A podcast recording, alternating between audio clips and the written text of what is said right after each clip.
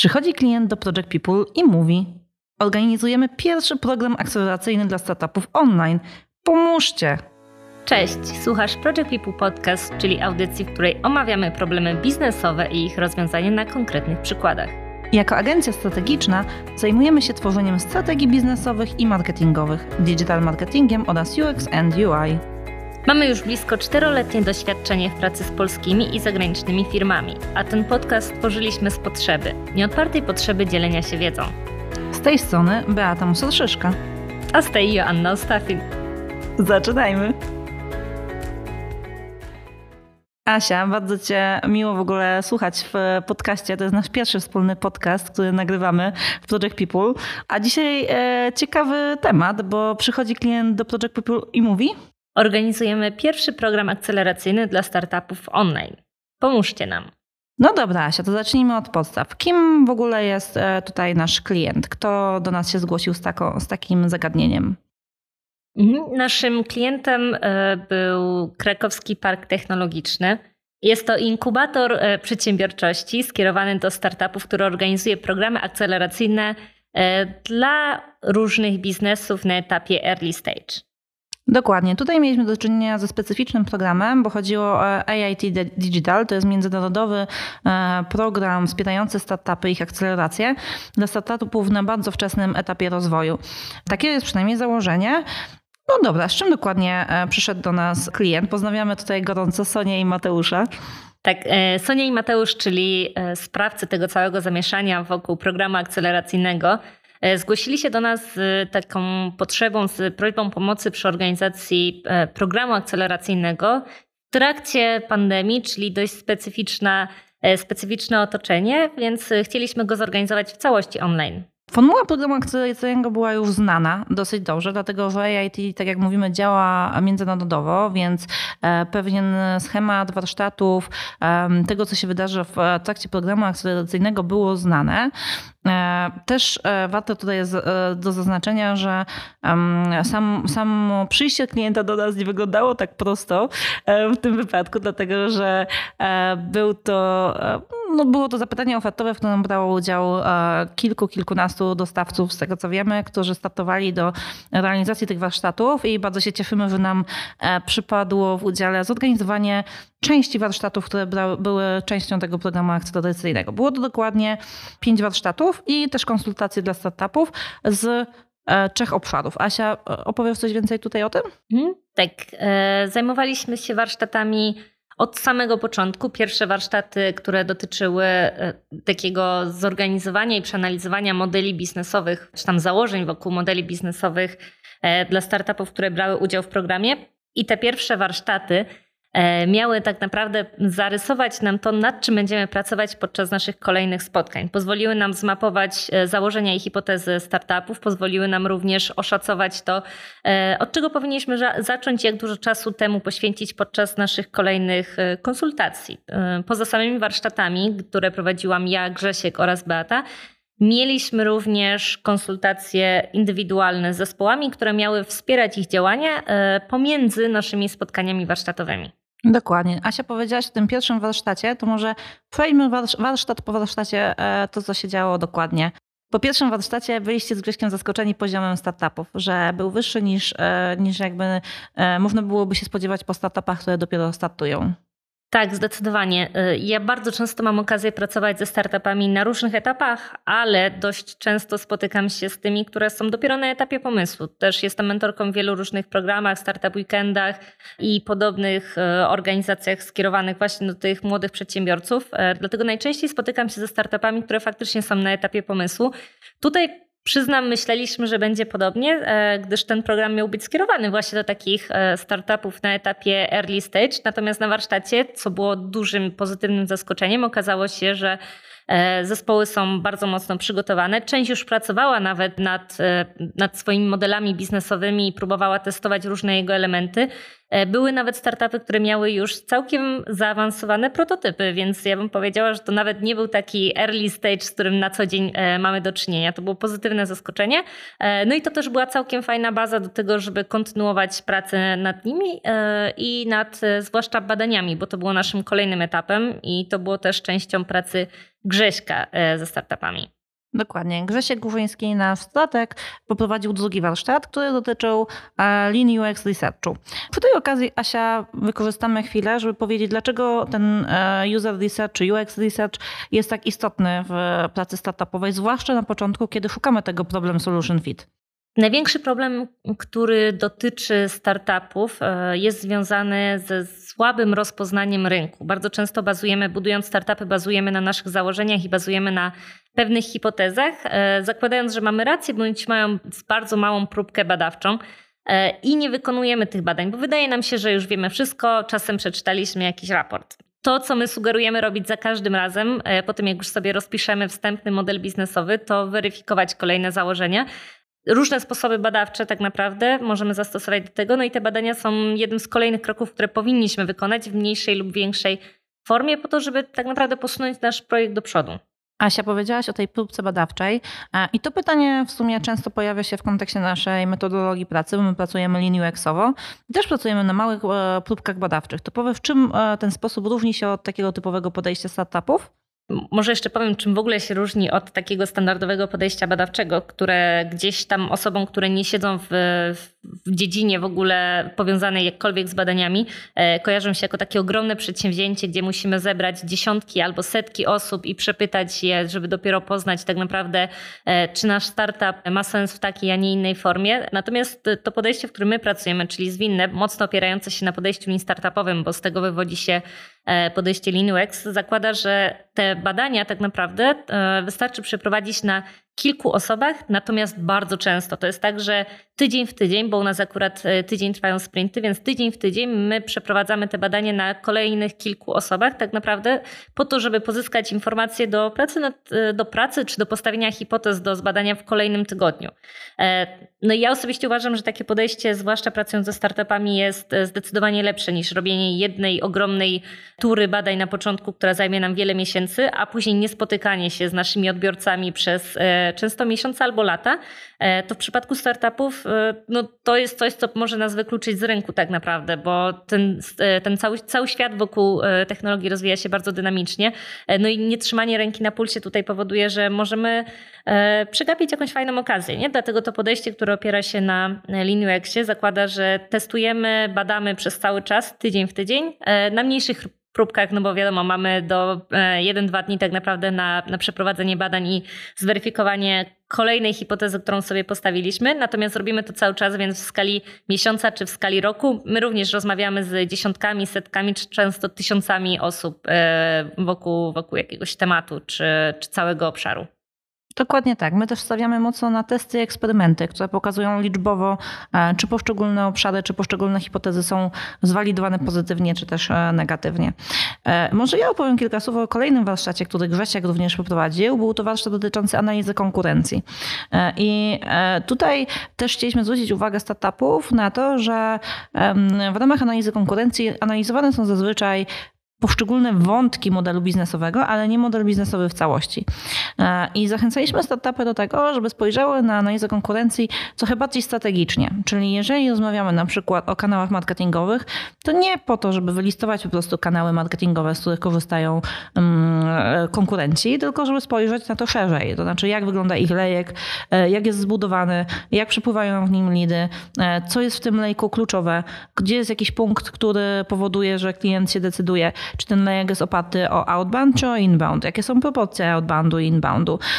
Czyli jakby popatrzeć e, trochę głębiej, bardziej strategicznie, na poszczególne elementy biznes modelu konkurencji, dlatego że daje nam to ważną informację na temat tego, jak my powinniśmy spozycjonować się na rynku. Ja podałam tutaj przykład kanałów e, konkurencji, e, kanałów marketingowych, które wykorzystuje konkurencja w swoich działaniach e, sprzedażowych czy marketingowych. Mm, Asia, jakbyś powiedziała, jak tutaj możemy na przykład zmapować problem i rozwiązanie konkurencyjne? Ale przez zmapować masz na myśli? Porównać nasze rozwiązanie i nasz problem, który rozwiązujemy do tego, co rozwiązuje i jaki problem adresuje konkurencja. Mhm. Dość się mocno wiąże z tą analizą konkurencji, o której wspominałaś. Dla mnie ona jest, to, to mapowanie problemów, które rozwiązuje nasza konkurencja jest częścią tak naprawdę takiej analizy. E, no i jakby ja ją e, polecam wykonywać na kilku poziomach. Pierwszy poziom to tak standardowo opierając się na różnych materiałach, które są dostępne w sieci lub które komunikuje nasz nasz potencjalny konkurent czy alternatywa do naszego rozwiązania. Można to robić poprzez analizę treści na stronie internetowej, na grupach facebookowych, Instagramie, LinkedInie, e, czy gdziekolwiek pojawia się tak naprawdę nasz, e, nasza konkurencja i patrzeć na to właśnie z perspektywy, jaki problem komunikują, że rozwiązują, e, jaką propozycję wartości też komunikują, że starają się dostarczać i w jaki sposób to robią, czyli jakie jest to jakie jest to końcowe rozwiązanie. E, natomiast drugi sposób, który ja polecam e, jako takie uzupełnienie do, do takiej naszej wstępnej diagnozy, to jest porozmawianie właśnie z odbiorcami. Być może mamy wspólnie, e, wspólną grupę docelową, lub jeżeli nie, no to poszukanie odbiorców naszej konkurencji i porozmawianie z nimi na temat tego, w jakiej sytuacji zaczęli korzystać z danego rozwiązania, w jaki sposób, co jest dla nich najbardziej wartościowe, y, z czego najczęściej korzystają, jak to wygląda i uzupełnienie analizy właśnie o takie, taką opinię y, osób z zewnątrz czy potencjalnych użytkowników. Nie? To pozwala nam tak naprawdę zobaczyć, jak wygląda model biznesowy taki komunikowany, a z drugiej strony zderzyć go z tym, który, który odbierają tak naprawdę odbiorcy. Super, Asia, bardzo fajnie, że o tym opowiedziałaś. Myślę, że to się bardzo płynnie wiąże z kolejnym warsztatem, który poprowadziliśmy, który dotyczył monetyzacji, w różnych modeli monetyzacji w ramach modelu biznesowego. Ten warsztat e, projektowaliśmy razem z Grześkiem. Grzesiek miał okazję go prowadzić e, i podczas tego warsztatu tak naprawdę było prezentowane, były prezentowane modele e, finansowania czy modele sprzedaży tak naprawdę wiedzy, czy produktów, czy wartości w startupach. I to, co było najciekawsze w tym warsztacie, to było właśnie to, że staraliśmy się pokazywać, jak nieoczywiste modele można wykorzystywać do, e, do pewnych branży, do pewnych pomysłów, które wydawałoby się na samym początku już były z góry zdefiniowane, że ok, to teraz robimy takie rozwiązanie, będziemy sprzedawali je w formie e, SaaS-a na przykład, czyli abonamentowo do innych firm. Grzesiek natomiast podczas warsztatu starał się pobudzić startupy do tego, żeby e, spróbowały swój pomysł na biznes ubrać w jakiś inny model albo popatrzyły też na swój w ogóle pomysł na biznes w trochę szerszy sposób, że tym produktem nie jest na przykład sam ten SaaS, nie tylko co można zrobić z wiedzą pozyskiwaną e, w ramach tego biznesu, czy co można zrobić na przykład z e, relacjami biznesowymi. I ten, to powiedziałam, że to był jeden z takich e, ciekawszych i zaskakujących warsztatów z perspektywy startupów, jak później rozmawialiśmy podczas konsultacji, bo pozwolił tak naprawdę wielu, wielu z nim spojrzeć na swój biznes z zupełnie innej strony w taki mniej oczywisty sposób. Nie? E, natomiast ja się zastanawiam, e, w sumie Bata, bo ty wspominałaś trochę wcześniej o analizie konkurencji. Ja się zastanawiam e, w kontekście tego, czy uważasz, że zespół powinien robić taką analizę wspólnie, czy jakieś konkretne osoby w zespole powinny się tym zająć, czy może lepiej jak zrobi to ktoś na zewnątrz? Tak naprawdę to zależy od tego, jakie mamy specjalizacje w ramach zespołu, jakich mamy pracowników czy osoby, które zajmują się poszczególnymi obszarami. Jeżeli mamy mm, w ramach zespołu osobę, która specjalizuje się w marketingu i sprzedaży, która jest takim rasowym e, jakimś salesem albo marketingowcem, strategiem, e, to uważam, że e, bardzo fajnie, żeby ta osoba zrobiła taką analizę, ale żeby zaangażowała też w nią, czy w badanie, czy w analizę, czy w prezentację wniosków, omówienie ich szerokie, przeprowadzenie na warsztatach, e, cały zespół.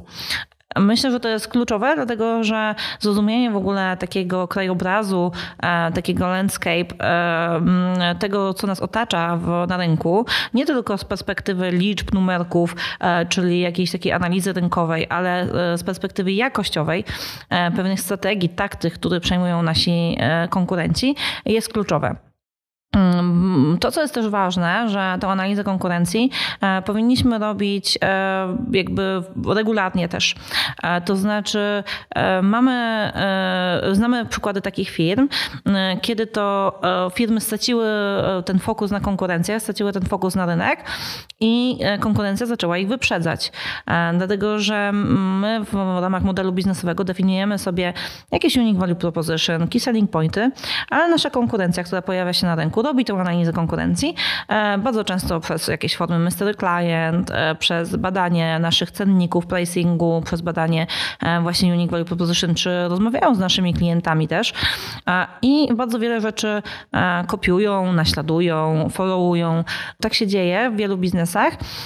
W związku z tym nasze unique value proposition i selling pointy tracą na ważności. I warto tutaj spojrzeć na, nawet na taki najbliższy nam e, rynkowy przykład, czyli e, Zoom.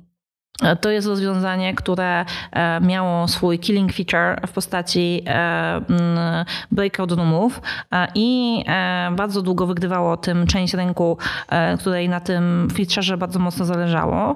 Mm, I tutaj myślę, Asia, że warto powiedzieć, jak sytuacja zmieniła się w trakcie COVID-a, w trakcie pandemii, bo bardzo duże marki zaczęły wchodzić mocniej w rynek właśnie wideo i telekonferencji i zaczęły adresować podobny feature u siebie. Bo, wiesz, e, bo jesteś bardzo głęboko w temacie w związku z researchem, który robiliśmy dla naszego klienta niedawno. Powiesz kilka słów tutaj, jak to wyglądało? Tak, w ogóle narzędzia do pracy zdalnej w trakcie pandemii i w trakcie y, tych ostatnich kilku miesięcy przeżywały swój ogromny rozkwit. Pojawiło się no tak sądzę, że co najmniej dziesiątki takich, o których dało się usłyszeć rozwiązań dotyczących e, współpracy zdalnej, czy, czy pracy zdalnej, e, czy komunikacji, e, a kilka takich kluczowych graczy na rynku wyszło z właśnie nowymi pomysłami na funkcjonalności, z nowymi obszarami do, do testów, czy z nowymi grupami docelowymi. Też zaczęli adresować nowe grupy docelowe. No i rynek jest bardzo ciekawy. Tak naprawdę zmienia się z tygodnia na tydzień. Tych pomysłów powstaje coraz więcej. O niektórych e, ja dość mocno faktycznie śledzę ten rynek, o niektórych e, nie słychać nic po tygodniu, o niektórych słychać e, nieco więcej. To, co jest fajne, to to, że widać teraz dużo innowacji tam. Natomiast z drugiej strony, ja też miałam okazję rozmawiać z użytkownikami którzy korzystają z takich rozwiązań często, a nie tylko jednorazowo. E, no i ten wysyp nowych rozwiązań tak naprawdę spowodował dwie rzeczy. Pierwsza rzecz jest taka, że e, duzi gracze, z których korzystały często firmy, bo wydawało się, że mają stabilne rozwiązania, tak naprawdę na tej stabilności czy bezpieczeństwie stracili. Nie? Tutaj mam na myśli na przykład sytuację z Zoomem i jakby cały problem kwestii bezpieczeństwa czy wchodzenia, nieautoryzowanego wchodzenia do, do pokoi w trakcie rozmów spowodował, że dużo osób od tego Zooma zaczęło odchodzić.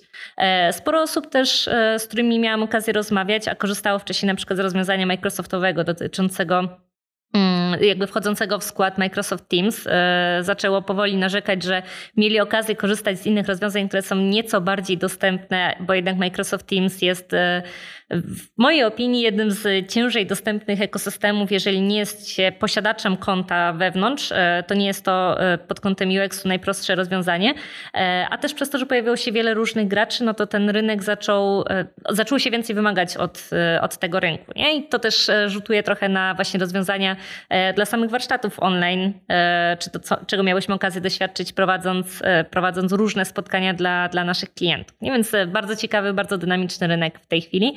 E, no i tutaj to jest przykład tego, to, o czym wspominałaś. Jeżeli nie trzymałoby się ręki na pulsie w tej chwili, jeżeli się robi takie rozwiązanie i nie reagowałoby się na te dynamiczne zmiany na rynku, e, no to łatwo jest wypaść. No. No, Zoom mocno stracił tutaj ten fokus rynkowy, można było powiedzieć. Skupił się na swoich wewnętrznych e, problemach. Inne firmy zaczęły kopiować jego rozwiązania, które były e, przez długi czas e, powodowały, że użytkownicy chętnie płacili za konta premium w, w Zoomie. No i właśnie ten słynny, słynne pokoje Zoomowe zaczęły pojawiać się właśnie w innych też rozwiązaniach. Między innymi na przykład Webexie, który został stworzony przez Cisco, ale też w wielu innych rozwiązaniach widać już już pojawiające się e, tego typu rozwiązania. E, no dobrze, no został nam ostatni e, warsztat do omówienia. To był warsztat, który ja prowadziłam i dotyczył lejka marketingowo-sprzedażowego. To jest taki temat, który jest mocno e, dla startupów zaklęty, tak bym powiedziała. Jest często źle rozumiany. E, jest e, czasem trudny. Niby wydaje się prosty koncept, cztery kroki, czy cztery, czy sześć, czy osiem, zależnie jak długi mamy lejek oczywiście, które mają prowadzić klienta do tego, żeby, żeby od pierwszego kontaktu z marką doprowadzić go do tego, żeby kupił. Było tutaj mm, tyle startupów, ile startupów, tyle lejków tak naprawdę. I to był temat, który później pojawiał się na konsultacjach najczęściej. Ze względu przede wszystkim na opomiarowanie ale też ze względu na ustawienie tego lejka prawidłowe.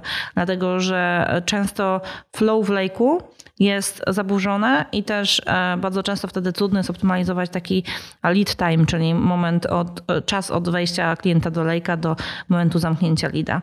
Asia, jakie my optymalizujemy teraz naszą sprzedaż, a jakie jest twoje doświadczenie z ustawieniem lejków? To jest dla ciebie proste, trudne?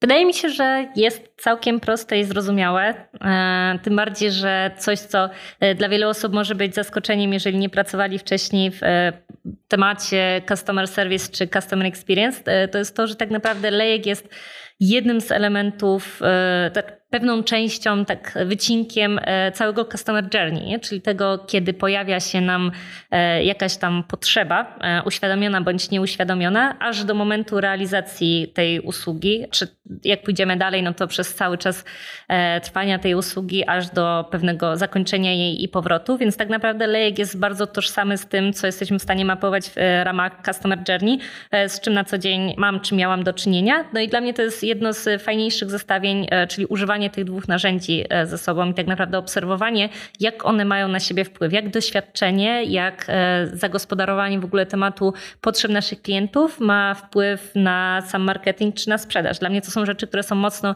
e, nie, nie da się ich oddzielić od siebie.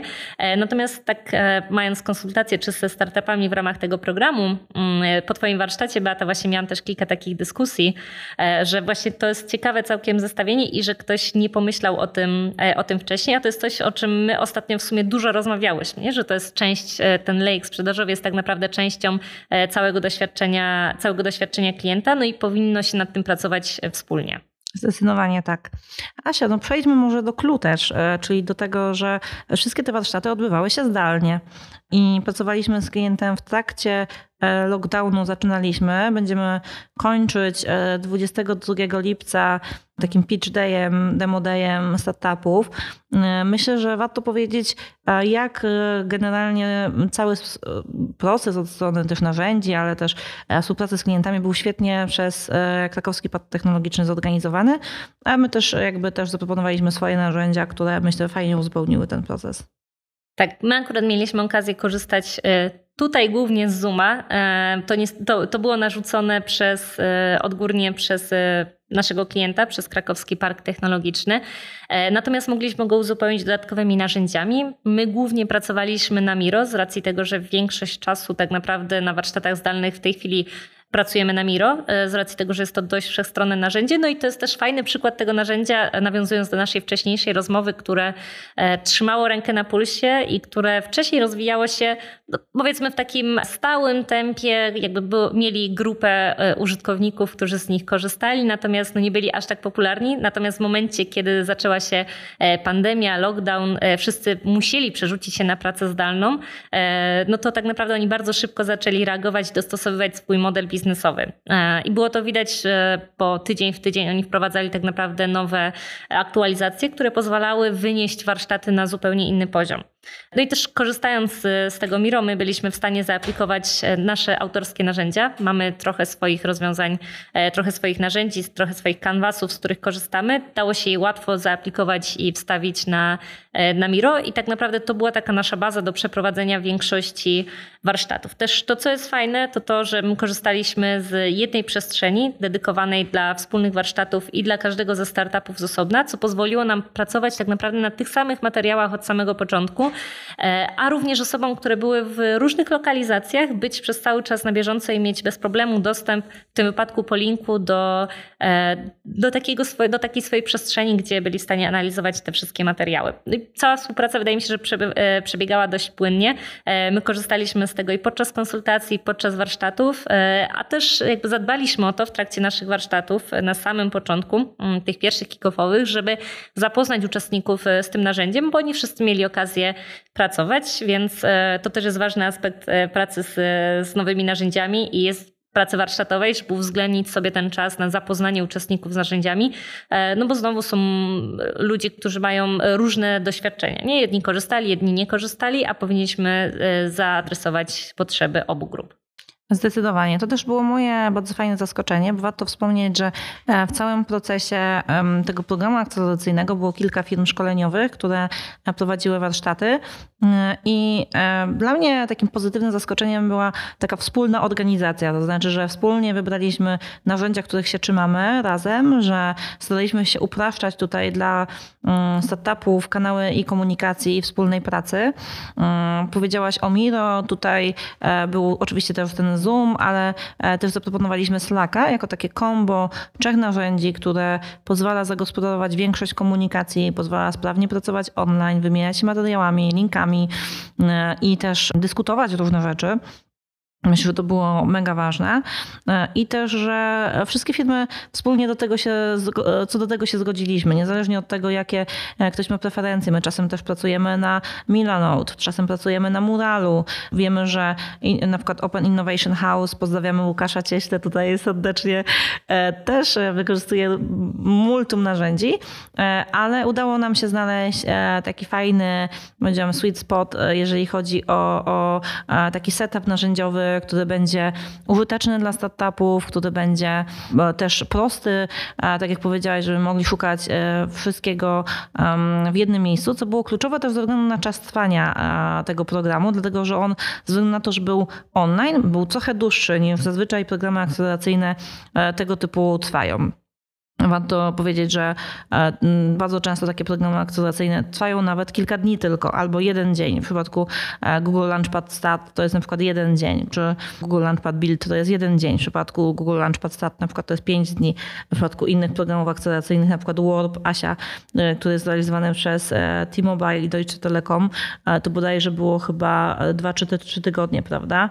Więc tutaj ten czas naszej współpracy to było praktycznie ponad dwa miesiące, więc udało się utrzymać startupy w takiej wspólnej, dobrej organizacji, efektywnej pracy e, w jednym, w jednym miejscu. A jak myślisz, tak z Twojej perspektywy, co miało największy wpływ właśnie na to, e, na tą efektywność, na tą łatwość w organizacji, no i chyba całkiem pozytywny odbiór przez uczestników e, z tych głosów, które już teraz do nas dochodzą? Myślę, że znaczy to, co ja doceniałam najbardziej, to jest to, że e, wszyscy byliśmy przygotowani. To znaczy i Sonia, Mateusz, czy osoby ze strony KPT e, były zawsze przygotowane do wprowadzenia startupów, do opowiedzenia, e, o czym będzie warsztat, wiedziały, kto będzie, go, kto będzie warsztat prowadził, znały jego szczegóły, mm, potrafiły też wyłonić takie kluczowe informacje, więc jakby tutaj było kluczowe przygotowanie. Później ze strony jakby prowadzących, mam nadzieję, że to było widać, że my też staraliśmy się przygotować to w taki sposób, żeby wszystkie warsztaty były sprawnie przeprowadzone, bo mieliśmy bardzo krótkie timeboxy. Znaczy mieliśmy tylko trzy godziny, gdzie tego materiału, wiedzy było bardzo dużo, było też dużo pytań, było dużo dos, dos, taka dystrybucja wiedzy wśród startupów. Część startupów dany temat na przykład miała już super wyeksplorowany, a część nie, więc jakby zagospodarowanie różnych potrzeb się pojawiało. Więc to przygotowanie było kluczowe, żeby właśnie móc odpowiedzieć na wszystkie pytania, żeby mieć zabezpieczony czas na, na jakby i, za, i wiedzę, i ćwiczenia, i e, jakby takie elementy, które pozwalają wszystkim startupom się zaadaptować do, do tego, mm, wyrównać poziom, tak powiedzmy, tak bym powiedziała ogólnie. Więc myślę, że to było, to było super ważne, że e, jakby robiliśmy sobie takie komunikacyjne czeki e, z KPT czy z Łukaszem Cieśną z Open Innovation House, który organizował ze strony e, drugiego, drugiej firmy szkoleniowej część warsztatów, co już zostało zrobione, jakie narzędzia wybieramy właśnie, e, żebyśmy się nie pokrywali zakresowo, e, czy żebyśmy też, ale żeby znowu były warsztaty powiązane między sobą w logicznym ciągu, żeby komunikacja była w podobnym stylu, żeby nie nachodzić na przykład ze sobą komunikacją na warsztaty dotyczącą warsztatów w poszczególne dni, więc jakby ta koordynacja, współpraca i taka wzajemna wzajemna komunikacja. Myślę, że to powodowało, że to było tak bardzo efektywne i sprawne. Ja myślę, że co warte podkreślenia, bo wspomniałaś trochę o tym, to, e, to było to wyzwanie, które przed nami stało, bo to był pierwszy program E, akceleracyjny i zorganizowany w sposób zdalny e, w tym składzie. E, jeszcze to była decyzja, którą trzeba było też podjąć dość dynamicznie, bo standardowo one są organizowane jednak w formie stacjonarnej, gdzie już pewien program był też dopracowany, czy, czy logistyka organizacyjna, więc tutaj szapoba dla, dla organizatorów za to, że tak się udało to fajnie zorganizować, ale też myślę, co warto podkreślić, no to to wyzwanie, które stało, czyli ponad 20 osób na, na każdym warsztacie e, z pięciu różnych e, startupów, e, pięciu różnych zespołów, czy w zasadzie sześciu, jak popatrzymy na to, że byli, były również osoby zewnętrzne, które też tam gdzieś wspierały, czy były z ramienia Krakowskiego Parku Technologicznego które miały bardzo różny poziom zaawansowania swojego pomysłu. E, co i my mieliśmy również e, krótki czas tak naprawdę warsztatowy, bo to były warsztaty, które trwały e, często 3 godziny na przykład, więc to jest 3 godziny, 20 osób, 5 zespołów, różny poziom, no i to, że my musieliśmy wesprzeć tak naprawdę każdy startup porówno, żeby być w stanie przygotować go do kolejnego warsztatu, do kolejnego kroku, a w ostatecznym rozrachunku do finałowego pitchu, który mają 22 lipca. Dokładnie. Asia, co Cię zaskoczyło w tym procesie? Z perspektywy mentora to zaskoczyło mnie tak naprawdę właśnie poziom zaawansowania startupów, e, ich przygotowanie, to, że próbowali wcześniej działać coś samodzielnie ze swoimi e, modelami biznesowymi, ze swoimi prototypami. E, też gotowość i otwartość do tego, żeby podchodzić do testów i eksperymentów. Bardzo często, jeżeli ktoś nie miał doświadczenia e, z tym wcześniej, spotykamy e, wtedy opór przed stworzeniem pierwszych eksperymentów, przed pierwszą rozmową. Mm, podczas konsultacji, które były po warsztacie, ja rozmawiałam chyba z większością startupów po kilka razy na temat tego już, jakie rozmowy przeprowadzili, jakie eksperymenty. Niektóre startupy nawet przeprowadziły już po kilka eksperymentów w ciągu tych dwóch miesięcy, stworzyli jakieś mikro MVP, pierwsze e, jakieś formy, szkice, które gdzieś tam też testowali, e, co było naprawdę super. Zaskoczyło mnie też to właśnie, jak płynnie przebiegała nasza współpraca, mimo tego, że to był właśnie, że to była pierwsza edycja, która była e, online'owa. No i ostatnia rzecz, która tak mocno mi utkwiła w głowie, no to, to było to jak podchodziły e, startupy, czy jak podchodzili e, założyciele do tego e, całego programu też, bo również mieli różne, różne doświadczenia, a wydaje mi się, że wyciągnęli całkiem sporo patrząc na, na te konsultacje, na te warsztaty i te pytania, które zadawali też były bardzo dojrzałe, więc jeżeli to jest przyszłość naszej branży startupowej w Polsce, to, to całkiem pozytywnie się rysuje. Tak się zastanawiam jeszcze, Beata, jak z Twojej perspektywy, y, jak Ty oceniasz y, w ogóle organizację takich programów akceleracyjnych właśnie w formie zdalnej, w formie online? Bo na razie jesteśmy w trakcie, w dalszym ciągu koronawirus jeszcze nie ustępuje, więc spora część aktywności takich dzieje się w sieci. Mm, my mamy doświadczenie z takimi programami i stacjonarnie, i, i zdalnie, w różnej formie. Y, jak to oceniasz przyszłość takich programów? To, co ja obserwuję, to jest e, nieustanne zaskoczenie w ogóle organizatorów takich programów i też uczestników, jak bardzo e, takie szkolenia online są efektywne i e, jeżeli one mają typowo charakter wiedzowy, jak wiele wiedzy można zamknąć w krótkiej jednostce czasu e, i jeszcze w zrozumiały sposób. Bo mamy tutaj przede wszystkim presety, jakieś narzędzie, tak jak mówiłaś, kanwasy na przykład na Miro, które powodują, że wszystko jest łatwo zwizualizowane, że wszystko widać, że pracujemy na konkretnym celu. No i też pozbywamy się pewnej takiej warstwy procesu grupowego, który się dzieje na, na warsztatach stacjonarnych, który powoduje, że warsztaty są dopiero efektywne po, po jakby pierwszej części, pierwsza część warsztatów zazwyczaj nie jest efektywna zbytnio. Dopiero druga część warsztatów e, może być taką efektywną nauką. E, tak w przypadku e, mm, warsztatów zdalnych ta nauka, ta praca nastawiona na cel jest od samego początku i to jest niesamowite, jak można dużo zamknąć itemów czy jakichś takich jednostek wiedzy w, w krótkim czasie. Więc to na pewno to było dla mnie, to jest dla mnie e, taka, takie, taka lekcja, którą myślę, że wszyscy czerpiemy z tego okresu. E, myślę też, że e, taką, taka przyszłość, o którą pytasz, jest jednak gdzieś na styku. To znaczy, że w przypadku wszystkich warsztatów takich wiedzowych, programy akceleracyjne mogą iść w kierunku takich krótkich jednostek wiedzowych online, ale z drugiej strony, jeżeli mamy do czynienia z takimi programami akceleracyjnymi, którzy stawiają na jakby mm, team development, czy wyłonienie zespołu takiego startupowego, który, który nie od strony biznesowej czy pomysłu biznesowego jest sukcesywny, ale pod względem samej konstrukcji zespołu, founderów, tego jak myślą, jakiegoś mindsetu i pracy na tym, e, no to jednak potrzebna jest ta warstwa mm, fizyczna. Więc ja myślę, że gdzieś te programy akceleracyjne będą starały się łączyć. I to już widać w różnych programach akceleracyjnych, e, gdzie, e, gdzie organizatorzy starają się przenieść doświadczenie fizyczne do online albo starają się uzupełnić to doświadczenie online o jakieś doświadczenie fizyczne,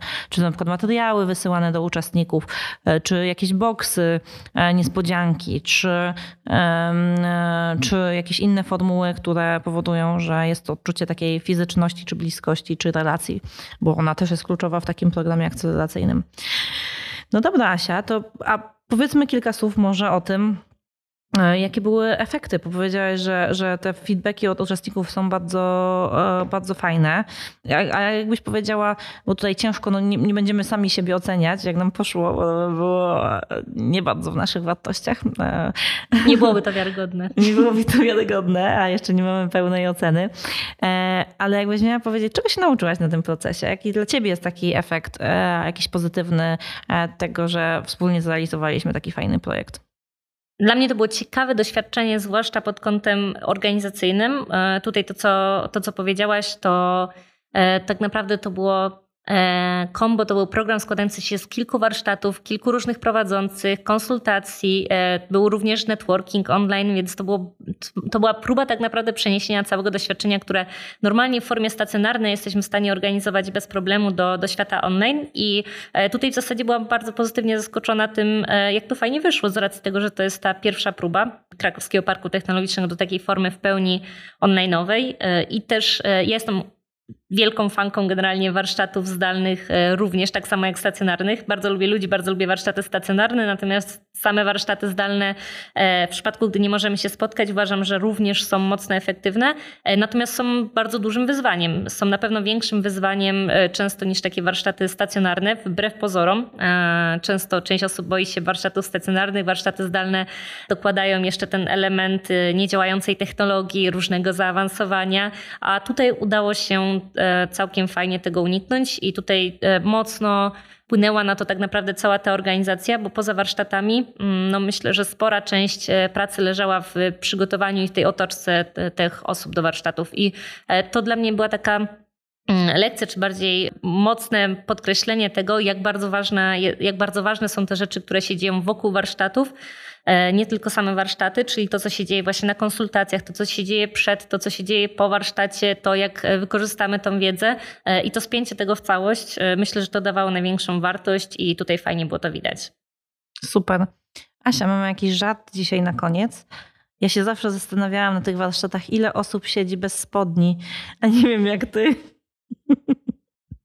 Powiedz, że sobie tego nie wyobrażałaś. nie wyobrażałam sobie tego. Ale zastanawiałam się. Taki żart, e, który krążył w internecie chyba przez całą pandemię. No i w końcu się stał sucharem. Dobra, to pozostawimy Was z myślą, jak Beata prowadziła te warsztaty w takim razie.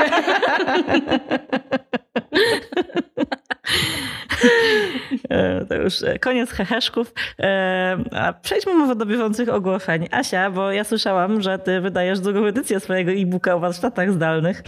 Tak, e, jako że jeżeli ktoś jeszcze nie wie, jesteśmy agencją działającą mocno w linie, a ja jestem jego ogromną fanką, więc również nasz e-book jest robiony mocno linowo.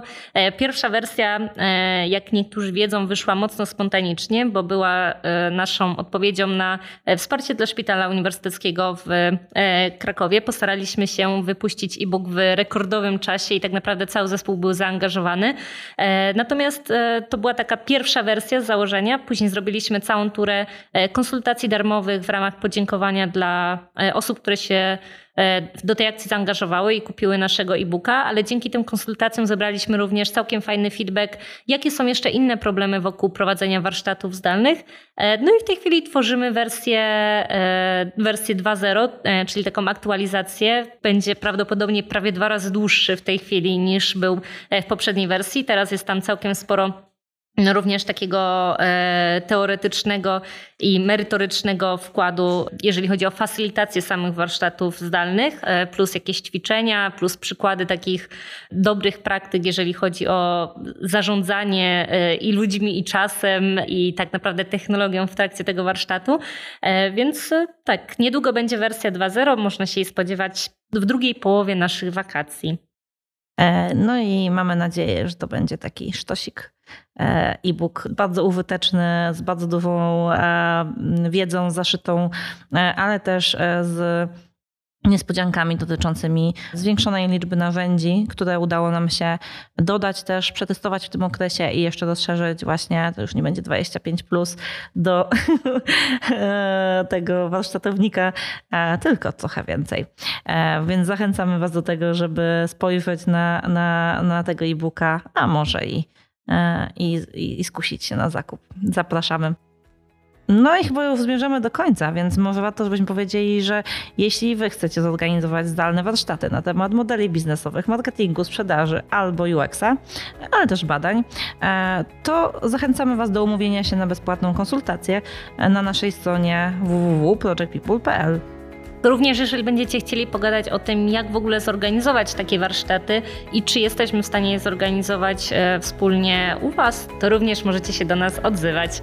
No i po więcej wiedzy e, zapraszamy również na nasz profil na LinkedInie i na naszego bloga oraz e, w sekcji Case Studies, gdzie często opisujemy, jak robimy, jak pracujemy nad konkretnymi projektami. No i co, pozostańmy w kontakcie. Dzięki, Dzięki, dzięki Asia za super rozmowę.